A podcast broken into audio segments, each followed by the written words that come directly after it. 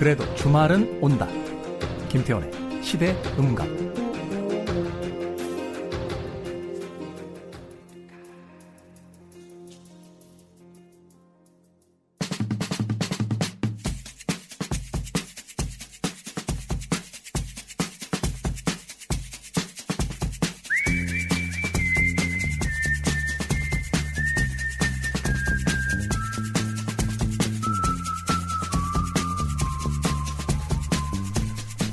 한 주간 사람들이 많이 본 뉴스 그리고 많이 봐야 하는 뉴스를 소개하는 Most and Must 코너입니다. KBS 데이터 저널리즘 팀의 김양순 기자 나오셨습니다. 안녕하세요. 네, 안녕하세요. 곰곰이 생각해보면요. 우리나라에서 뉴스가 별로 안 나오던 시기가 있습니까? 어, 제가 입사한 이래에는 없었던 것 같습니다. 저도, 어, 한글을 배운 다음부터 뉴스가 없었던 시대는 없는 것 같아요. 아, 그럼에도 불구하고 또 한 주간 뉴스가 쏟아졌습니다. 네. 네, 이번, 지난 네. 한 주는 정말로 이게 저희 이제 취재 부서들이 있잖아요. 뭐 정치부, 통일부, 외교부 이렇게 있는데 그 중에서 통일 외교 안보를 담당하는 부서 기자들이 정말 아 정말 집에 가고 싶다. 라는 말이 나온 한 주였어요. 너무 힘들다. 그러면서 우리 무슨 굿이라도 해야 되는 거 아니냐. 부장이 바뀌고 나니까 문제가 많다. 물론 부장의 문제는 아닙니다. 제가 정정을 해드리자면 부장 때문에 일본이나 뭐 이렇게 갈등이 있는 건 아니니까요. 그렇게 아무튼, 대단, 네. 대단한 영향력을 가지시지는 않으셨을 거라고 네, 봅니다. 그렇습니다. 하지만 이제 팀원들이 기자들이 너무 힘들다 보니까 부장이라도 갈아달라라고 할 정도로 지금 국제 관계 뉴스가 쏟아지고 있어요. 이게 지금 참 한일 그 무역 분쟁뿐만 이 아니라 그 와중에 러시아, 중국 항공기 자, 러시아 항공이 넘어왔죠. 뭐 공동 훈련하다가 거기다 북한 아, 또 탄도미사일까지. 미사일 쏘았죠. 막 이게 거의 1년치 뉴스가 한 주만에 쏟아지는 것 같은데. 자, 그럼 어떤 키워드부터 먼저 어, most 뉴스 어, 소개를 해 주시겠습니까? 네, 저희 KBS에서 이제 네이버에서 많이 본 뉴스를 모아서 데이터로 뽑아서 전해드리고 있습니다. 3주째 일본입니다. 제일 많이 본 키워드 뉴스에서 일본이 압도적으로 크게 등장을 하고 있고요. 여기에 연관되고 있는 뉴스 키워드들이 뭐 다들 예상하실 거예요. 아베, 삼성, 참, 참의원 지난주 일요일에 선거 있었죠. 네, 불매 운동, 유니클로 예, 계속해서 많이 본 뉴스 리스트에 함께 올라와 있습니다. 음, 네. 뭐 일본 쪽의 몇몇 관계자들이 좀 있으면 사그라들 거다. 뭐 25년간 불매운동이 성공한 적 없다라고 했는데 기름을 부은 것 같아요. 어, 지금 뭐 전방위에서 사실은 몇몇 또 불매운동의 어떤 그 모습들은 어, 좀 자제를 해야 되는 거 아니야라는 이야기도 나옵니다만 그 인천에선가요? 막 일본 자동차 그 부시는 퍼포먼스도 네. 있었고 뭐 그런 부분에 대해서는 참 이견들도 있긴 있습니다만 그럼에도 불구하고 현재 어, 거의 대다수 70% 가량의 그 국민들이 불매운동에 동참하겠다, 찬성한다 하는 이야기를 하고 있다라는 건데 그렇죠? 네, 맞습니다. 네. 이게 아베 총리가 지난주 참의원 선거에서 이겼잖아요. 과반 의석을 확보를 했단 말이죠. 물론 개헌을 발의하기 위한 저지선은 뚫지 못했지만 엄연하게 과반을 10석 이상 확보를 했어요. 그 이후에 아베 총리가 처음으로 했던 말이 우리가 지금 수출 규제하고 있는 거 아니다. 우리는 정말 무역에 있어서 안전성을 확보하기 위해서 관리를 하고 있는 거다. 한국은 답을 가져와라. 라고 제일 처음에 참여연 선거 결과가 나오자마자 한 얘기가 일성이었어요. 그것도 사실 한번 좀 생각해 봐야 되지 않습니까? 뭐, 우리가 답을 가져오라고 그래서 만나자고 하는데 안 만나잖아요, 지금. 일본 입장에서. 그러니까 사실은 이게 그 세계적인 어떤 그 여론 싸움을 하기 위한 또 자국민에 대한 어떤 그 여론을 좀 불러일으키기 위한 정치인들의 어떤 쇼맨십 같은 게 굉장히 많이 들어가 있는 것 같은데 좀 우리가 좀 이 상황을 지혜롭게 좀 봐야 될 것 같습니다. 어찌됐건 우리나라 국민들 참 대단한 것 같아요. 어, 그, 뭐라고 할까, 그 이전까지 어떤 것들을 좀 쳐다보면 사실은 100만 명이 넘는 사람이 거리에 모여서 쓰레기 하나 없이 돌아가는 그런 민족인데. 그렇죠. 이번에 좀 일본 분들 잘못 건드렸다 싶은 정도로, 어, 국민들이 좀 반응하고 있는 것 같습니다. 자, 아, 한일 무역 분쟁에 대한 이야기였고요. 어, 그 다음 뉴스는 또 어떤 뉴스입니까? 네, 그 다음은 정말 한반도가 경랑에 놓여 있다라는 생각이 드는 상황입니다. 주변국들이 어쩌면 이렇게 동시다발적으로 한반도를 위협하고 있는지 마치 한국전쟁 당시를 본 것 같다라는 말씀들도 나올 정도인데요. 어, 중국하고 러시아의 폭격기가 그리고 군용기가 어떻게 보면 독도의 25km 지점 우리가 카디즈라고 불러요. 한국의 이제 방공식별 구역인데 이 위를 지나갔던 게 밝혀졌어요. 그래서 이 부분에 대해서 지금 중국과 러시아에게 우리가 왜 우리 방공 식별 구역을 지나갔느냐라고 항의를 했고 러시아기는 이게 어 전투기 폭격기는 아니었지만 여기서 무인으로 감찰하는 그 비행기가 독도 영유권 위를 지나갔단 말이죠. 근데 문제는 이게 만약에 어떤 잘못된 실수라든가 기기가 오작동을 했다든가 이런 것 때문에 서로가 유감 표명을 하고 앞으로는 발생하지 말자 이렇게 소통이 잘 됐으면은 모르겠는데 현재 지금 수렁으로 빠져들고 있습니다. 러시아에서는 어 우리는 유감이라고 잘못했다고 말한 적이 한 번도 없고 그다음에 우리는 독도 상공으로 지나간 것조차도 인정을 할 수가 없다라고 얘기를 하고 있고요. 일본에서는 다케시마였기 때문에 우리가 출격을 한 거였고 여기에 대해서 한국이 또 출격을 해가지고 한 거는 굉장히 외교적으로 어떻게 보면 유치하고 초보 적인 수준이었다라고 다시 또 우리나라를 공격을 하고 있어요. 그리고 중국에서는 방공식별 구역 같은 경우에는 너네 영공이 아니다. 우리가 갈 수 있는 곳인데 왜 문제를 삼느냐라고 한술 더 뜨고 있는 상황인데 실제로 중국은 우리나라에 올해만 25차례 넘게 카디지를 넘나들고 있고 이 카디지에서 무력화를 좀 시도를 하고 있는 상황이거든요. 사드 이후에 카디지를 좀 더 많이 드나드는 모습들이 포착이 되고 있는데 이렇게 되면은 미국이 우리를 도와줄 거다라고 생각을 하잖아요, 보통은. 근데 미국은 여기에 대해서 현재 말이 없습니다. 묵묵부답으로 일관을 하고 있어요. 일단은 좀 두 가지 부분을 좀 짚어봤으면 좋겠는데 하나는 이제 그 러시아가 공식 사과했다라는 부분이 이제 어 공식적인 건 아니었다라는 것이 이제 나중에 나온 거고 이게 한국의 체류하고 있는 그 어떤 뭐 러시아 아, 네. 관계자였나요? 주한 러시아 이제 대사관에 대사 대사부터 여러 가지 층위의 사람들이 있잖아요. 네. 네. 거기에 이제 영관급 장교라고 부릅니다. 그래서 이거를 무관이라고 하는데요. 네. 무관은 체류하고 있지만 장교급인 거죠. 이 장교급은 장군급이 아니라 그렇죠. 이제 장교급이라고 네, 장교급입니다. 예, 장교급이 하고 있는 말은 어떤 공식적인 채널이라고 볼 수는 없다라고 현재는 얘기를 하고 있는데 청와대에서는 이 장교급이 했던 얘기 지금 그 분이 하셨던 얘기가 한일 간에 아니 어 러시아와 한국 간에 발생했던 일이 유감이다라고 한 거였는데 여기에 대해서 청와대는 우리의 영역을 침범한 거에 대해서 유감이다라고 얘기를 했다고 잘못 해석을 했다라고 내용이 바뀌고 있는 상황인 거죠. 아 그렇습니까? 사실은 이건 영공 침해에 대한 부분이기 때문에 이게 쉽게 넘어갈 문제가 아니란 말이죠. 네, 그리고 그렇습니다.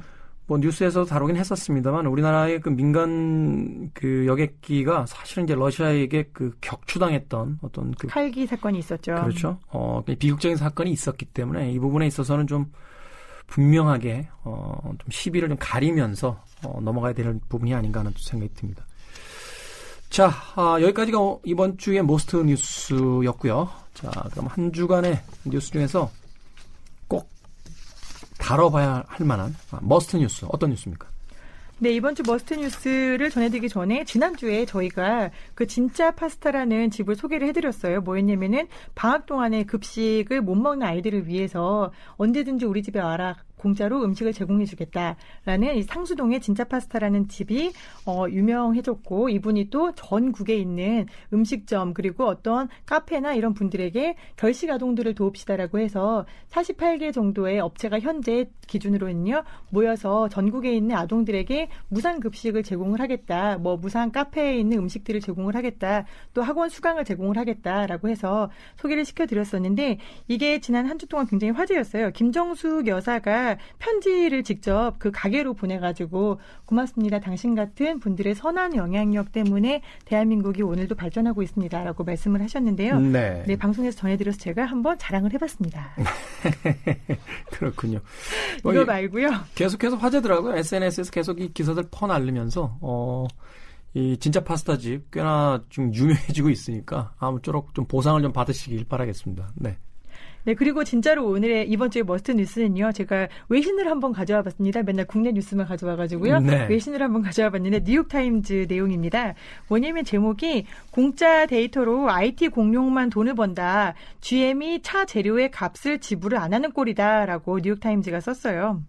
무슨 내용일지는 대충 짐작이 가시죠?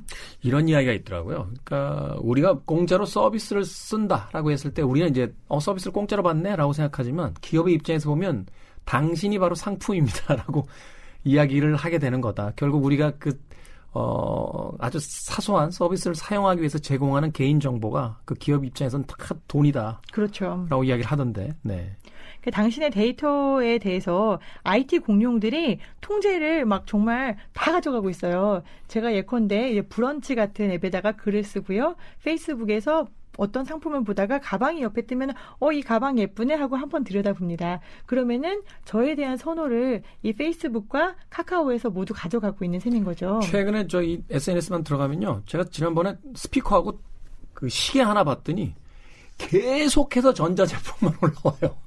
깜짝 놀랄 정도입니다. 네. 이런 일종의 좀 무섭다라는 생각이 드는 게 좋아요를 한번 누르셨나요, 혹시?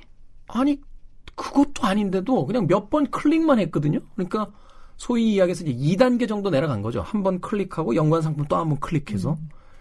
그 알고리즘을 가지고 지금 저한테 이제 상품을 이제 그 제공을 하는 건데 이게 사실은 전방위적으로 다 쓰이잖아요. 그 구글 같은 경우도 그렇고 넷플릭스에서도 소위 이제 추천 영화라든지 이제 영상을 해줄 때도 바로 이 알고리즘을 쓰는 거로 제가 알고 있는데 네. 우리가 지금 사용하고 있는 것들 FAANG이라고 하잖아요. 이게 어떻게 보면은 줄임말인데 FAANG이 페이스북과 아마존, 애플, 애플, 넷플릭스, 구글 이렇게 어떻게 보면은 IT를 전 세계적으로 전부 통제하고 있는 공룡들인 거죠. 이 공룡들은 제가 넷플릭스에서 어떤 영상을 보고 여기에 추천해 주는 영상을 누르면은 곧바로 당신에게 95% 만족도를 줄 수 있는 영상이 나왔습니다라고 영상을 준단 말이죠. 그 저의 선호도, 저의 성별, 저의 나이 그리고 제가 어떤 정말 어떻게 살짝만 눌러보지도 않았던 그런 것들까지도 데이터화를 해가지고 이거를 가지고 상품화를 시켜요. 더 무서운 거는 이제 제가 얼굴 인식 기술을 사용한단 말이죠. 핸드폰에서. 그럼 저의 얼굴, 그 다음에 제가 음성 서비스를 부르잖아요. 누구야? 뭐 하고. 그럼 저의 음성, 그 저의 얼굴과 음성을 매칭해서 어떤 새로운 인간을 또 탄생시킬 수도 있는 거고요. 여기에서 우리가 IoT라고 부르는 사물 인터넷에 들어가는 것들 있잖아요. 이제 말만 하면 제가 냉장고에 뭐가 들어있는지 알 수 있고 그다음에 우리 집에 난방과 냉방을 조절할 수 있고 우리 집에 도어락을 열 수가 있고 굉장히 여러 가지 일을 할 수 있다라고 선전을 하고 있는데 그 정보들이 모두 어디서 왔겠어요? 제가 좋아요를 하고 제가 들었던 뉴스, 그다음에 제가 클릭했었던 상품들 이런 데이터를 가져간 겁니다. 그래서 여기에 대해서 이제 미국에서 일부 경제학자 그리고 일부 상원 의원들이 문제를 제기하기 시작합니다. 네. 도대체 당신이 갖고 있는 것은 누구의 노동력인가? 네가 갖고 있는 정보가 무엇을 기반으로 한 것인가? 라고 해서 이 경제학자들이 우리들을 저 같은 분들을 온라인 프롤레타리아라고 불러요. 네. 우리는 프롤레타리아잖아요. 노동자란 말이죠. 온라인 근데 온라인에서도 네. 프롤레타리아인 거예요. 왜냐하면 나의 노동력을 이 거대 기업들에게 무상으로 아무 생각 없이 제공하고 있으니까요. 음. 이제 의회에서도 이런 움직임이 나타납니다. 이제 미국에서는 의원들이 지금까지는 페이스북이 개인정보를 털어갔어. 페이스북이 개인정보를 모아서 제3자에게 판매를 했어. 여기에만 중심을 갖고 관심을 가졌는데 이제는 데이터를 가지고 이 집중하고 모았던 데이터를 무엇에 사용할 것인가 공룡들이 어떤 개인의 데이터를 수집했고 이 데이터의 가치가 얼마적인지 정기적으로 그 데이터를 줬던 사람들에게 우리 같은 프롤레타리아들에게 알려줘야 되지 않느냐라는 법안을 공동 발의했습니다. 엄밀히 얘기하면 그 우리한테 저작권료를 내야 되는 거 아닙니까? 우리 정보를 가져갔는데. 정확하게 맞아요. 근데 이 나는 프롤레타리아잖아요. 노동자니까 나는 나의 가치가 얼마인지 정확히 몰라요. 감도 잡을 수가 없고 내가 얼마나 살지도 모르잖아요. 근데 이거를 추산하기가 굉장히 극히 어렵다라는 게 하나의 문제입니다.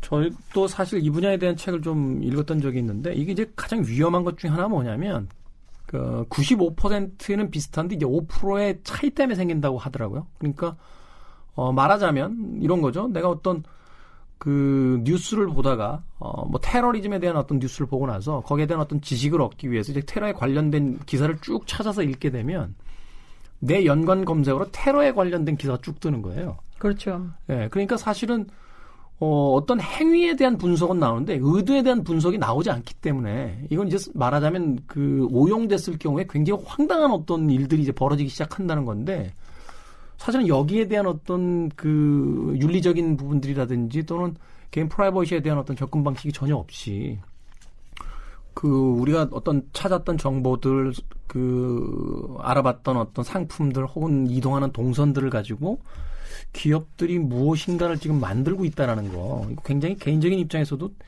위험하지 않나 하는 생각이 드네요. 어. 그렇죠. 이런 개인 정보를 바탕으로 해서 예컨대 제가 어떤 약품이라든지 아니면 테러에 사용될 수 있는 특정한 뭔가를 검색했다는 것만으로 저는 어떤 테러리스트의 잠재적인 범죄자 리스트에 오를 수도 있는 거고요. 더 심해지면 공항에서 뭐 입국 금지를 당한다거나 이렇게 될 수 있어요. 미국에서의 그 SNS 계정 뭐 써야지만 들어갈 수 있다라고 이제 법 바꾼다라고 했었잖아요. 네, 맞아요. 네. 근데 여기까지는 우리가 지금까지 논의해왔던 영역인 거예요. 즉 개인정보 보호에 대한 우리가 늘 얘기했던 빅브라더를 견제하자라는 영역인 거죠. 그런데 여기서 한발 더 나아가서 나의 정보가 개인적으로 뭐 오용되든 사용되든 간에 그거는 논외로 치고 네가 그 정보를 가지고 새로운 AI를 만든다거나 아니면 새로운 제품을 만든다거나 할 때 나의 정보를 쓰잖아요. 이게 어떤 개인이 특정되건 특정되지 않건 이 부분에 대해서도 책임을 져야 된다라는 겁니다. 그래서 제가 이거를 가치를 세물하기가 되게 어렵다는 말씀을 드렸는데 그래도 너무너무 똑똑한 경제학자 분들이 많으셔서 대안을 하나 제시하신 게 있어요. 뭐냐면 미국의 IT 기업들이 지난해 한 해만 개인 데이터를 수집하는데 760억 달러를 지불을 했대요. 근데 이 비용이 점점 점점 더 증가를 하겠죠, 갈수록. 그렇다면은 이 비용에 대해서 기업들은 수익이 발생할 거 아니에요. 그럼 수익이 발생하면은 개인 데이터를 사용하고 발생하는 수익에 대해서 50%의 수수료를 징수를 하자. 그 수수료를 뭐 개인에게 주자는 게 아니에요. 왜냐면은 나는 너무나 하나하나로 흩어져 있는 집단이니까. 근데 전체적으로 50%의 수수료를 징수하면서 이걸로 사회 기반 시설을 재건을 한다거나 아니면 사회 안전망을 만든다거나 우리가 이야기하고 있는 사회에 어떤 기본 소득을 준다거나 즉 나의 노동력으로 사용해서 그걸로 부를 창출하는 IT 기업들에게 기본 소득이라 도 네가 책임을 져라고 하는 사회를 만들자라는 거죠. 이거를 개인에게 지불을 하면은 미국 같은 경우에는 1인당 122달러를 줄 수 있다고 해요. 음, 결국 그거네요. 그 도박 사업을 하는 그 카지노 같은 곳에서 이제 세금을 받아서 그 도박 중독자들을 치료하는 어떤 치료소를 만든다든지 혹은 그 기반을 잃은 사람들을 위한 이제 재활 프로그램 같은 걸 돌리듯이 그 개인 데이터를 수집한 회사들에게 일정 부분의 이제 세금 같은 형태로 금액을 받고 그걸 가지고 어 나머지 이제 다른 어떤 산업적인 측면에서의 support를 할 수 있는 부분들을 찾아보자. 라고 하는 건데. 네, 정확합니다. 네. 근데 1인당 이제 122달러다 그러면 이제 돈 달라고 하는 사람들 분명히 생길 것 같은데 이게 참 위험한 여러 가지 부분입니다. 그 어떤 미래학자가 그런 이야기 하더라고요. 우리 왜 자동차에 블랙박스 있잖아요. 근데 그 우리 SNS 이렇게 들어가면 사진 찍으면 그 얼굴 인식해서 그 친구들 뭐 태그하시겠습니까 이렇게 뜨는데 이게 결합을 하게 되면 블랙박스로 길거리를 찍고 다닐 때 길에 있는 사람들이 누구인지까지도 이제 인식하는 기술로 간다는 거예요. 갈수 그러니까 있죠. 개인 프라이버시라는 게 완벽하게 다 무너지는 사회에서 살 것이다. 지금까지는 동네 가로등에다 CCTV 하나 다는 것 가지고도 논의를 많이 했는데 카메라 기술과 AI가 이제 결합이 되고 거기에 이제 네트워크까지 더해지면서 사실 우리가 상상할 수 없을 만큼의 어떤 그냥 무시무시한 어떤 그 시스템이 만들어질 텐데 이걸 미리 준비해야 되지 않겠느냐 하는 이야기를 하시더군요. 네. 네, 저는 사실 어, 개인의 프라이버시와 편리함을 이미 맞바꿨다고 생각해요. 내가 인터넷을 사용하고 SNS를 사용하고 그 안에서 무엇인가를 얻는다고 생각하는 순간 나의 프라이버시는 이미 나의 편리함과 이미 맞바꿨어요. 그렇다면은 그 다음에 내가 할 수 있는 것은 무엇인가? 저들에게 나의 프라이버시를 가정한 대가로 뭔가를 내놓아라. 그거를 나에게 줄 수 없다면은 사회적으로 환원을 해서 장기적으로 봤을 때 IT가 그리고 AI가 사람의 노동력을 가져가잖아요. 우리 같은 프롤레타리아들에게는 기본 소득이라도 달라 어떤 제도적인 반경을 만들어 보자라는 말씀을 드리고 싶었습니다. 그래서 이 뉴욕타임즈의 기사가 참 좋더라고요. 역시 외신은 달라요. 자, 지금까지 뉴스 most and must의 김양순 기자였습니다. 고맙습니다. 네, 다음에 뵙겠습니다. 자, 아, 4부 끝곡입니다. 영화 허라고 기억하실지 모르겠습니다. 어, 컴퓨터의 프로그램과 사랑에 빠진 한 남자에 대한 이야기가 어, 있었는데 이게 이제 SF가 아니죠. 어, 실제로 그런 일들이 지구 이곳저곳에서 어, 벌어지고 있다라는 뉴스도 도착을 하고 있습니다. 스칼렛 요한슨과 화킨 피닉스가 함께 불렀던 더 문송 오늘 끝곡으로 전해드립니다. 그래도 주말은 온다. 시대음감의 김태훈이었습니다. 고맙습니다.